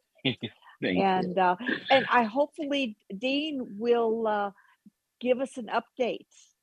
Um, Absolutely. after. He is welcome back on Sunday edition anytime. Absolutely. And I want to I want to add my enthusiastic. Um, if you are not a member of GDUI, please consider joining. Go look at the website. Whether you're a member or not, GDUI will always be there for you for any guide dog related issues. But you know we're stronger with numbers. So you know if you have the desire, if you have the you know a couple of extra bucks, please go and become a member of GDUI. Sheila, um, I'm going to ask you for some final thoughts, but I'm also going to ask you: Is there anything coming up with Get Up and Get Moving that we should know about? Well, I'm going to leave the get up and get moving be, to a future uh, date because, like the CDC, it's it's um, we are actually having a full committee meeting this Thursday, and we are interfacing with the ACB staff um, and nailing down um, a timeline that we can work with in 2022. So I don't want to speak out of school about anything because next week is when we're nailing it down. If it were next Sunday, I'd have a whole list, bada boom, but not not this week. So um, I just want Well, to there is a possibility that you'll be back here on the 19th. I've offered up um Sunday edition Yes, to and that's Tom one and of the things that is, you know, being discussed. So how that's gonna work, so I, I know that's on the list. So, um, and, and I just, you know, want to, um, really say what, what everyone else has said. I, I, I want to stay in touch with Dean. Um, I have his phone number. I will call him when I get so curious I can't stand it. And if he's not in Nigeria, maybe he'll answer. And um, I want to thank everybody who's been on this call, everybody who's worked on this really important issue. I, I love to feel the synergy of people coming together, you know, to get important work done. And thank everyone who's made this, um, you know, radio show possible. You, Anthony, and and um, and our Zoom host. And honestly, you know, this has been a really fulfilling couple of hours. And I can't say enough. GDUI, I'm a life member, so you know I don't even have to worry about it. I'm just there whether they want me or not. And um, to all the dogs out there, everybody give your dogs a big hug. Have a great holiday and woof woof to everybody. Melanie, who has an incredible history with ACB in general, but also with guide dog users. And I'm so, so pleased to finally have you on Sunday Edition. Some final thoughts? Well, thank you, uh, Anthony. It's it's been great to be here, and um, thank you. I think the thing that I want to say most is thank you for being one of the uh, outlets that we um, can can have available to get the word out because this is an important issue for um, for guide dog users, and I appreciate your making the time available. Um, and um, I know that you have a vested interest, but I also know that you plan your shows in advance. So I appreciate your flexibility and uh, and your your concern in working with us. And I um, I hope you enjoy your trip. I hope that um, all of your diligence pays off and that you don't have any unpleasant adventures on your on your own trip um, and that you guys have a great time with family so just thank you for letting us be here um, i want to encourage folks to um, if you have questions that you didn't think of during the program um, you can i think you can probably get in touch with anthony but you can also send an email to advocacy at guide dog users inc inc dot org and um, it will get to me and if i don't know the answer i will try my best to find it. If i do know the answer i'll get right back to you with it as quickly as i possibly can. So um, please feel free to send us any questions if they come up after the program that you might have. And stay tuned for other um, option, other um, more information, because as soon as we have it available, we'll do everything in our power to make sure that it gets out to the ACB community. So hope that helps. And thanks again, Anthony. That for having us absolutely today. helps. I want to thank all of you for being here. Thank you so much. I want to when you know send out my love and support and hugs and all of the best that I can to Dean. I'll be speaking to him tomorrow to make sure that we have all those ducks in a row. Next week on the program, I'm actually going to be speaking with the folks from Accessible Pharmacy. So if you have questions about how their service works, and um, we're going to have a couple of testimonials, some folks that are using the service um, right now who are going to be on here to talk about it, um, as well as Andy and oh man, I want to say David, um, the two company runners. They will both be here. So please come back next Sunday. Um, right now, there is a beautiful holiday marathon going on on ACB Media 4. Right now, it's Tyson's block. So if you are interested in some holiday fun, please go check it out. And this evening, uh, BPI and um, California. Oh man, I never get this right. CDI. Uh, oh no, uh, IDC. Excuse me. BPI and IDC are holding a listening session to talk about the recent verdicts that have come down, um, the tensions that we're feeling in the country. This is not going to be a debate session, but it is going to be a listening and healing session. That is at 7 p.m. Gabriel has posted it all over. But again, if you don't see it, you can always email celebrationac at AOL.com and I'll make sure that you have that link. We'd love every single one of you listening today to join us. And um, I am sure that uh, we will be back with some great information in the new year as far as whether or not these airports are going to go down to three or six or stay at the 18. I promise to keep you informed. And as soon as we have a resolution to Dean's story, I'm sure he'll come back and talk to us about it. Good luck with Oreo and have a great Sunday. Thank you so much for listening. This has been Sunday Edition.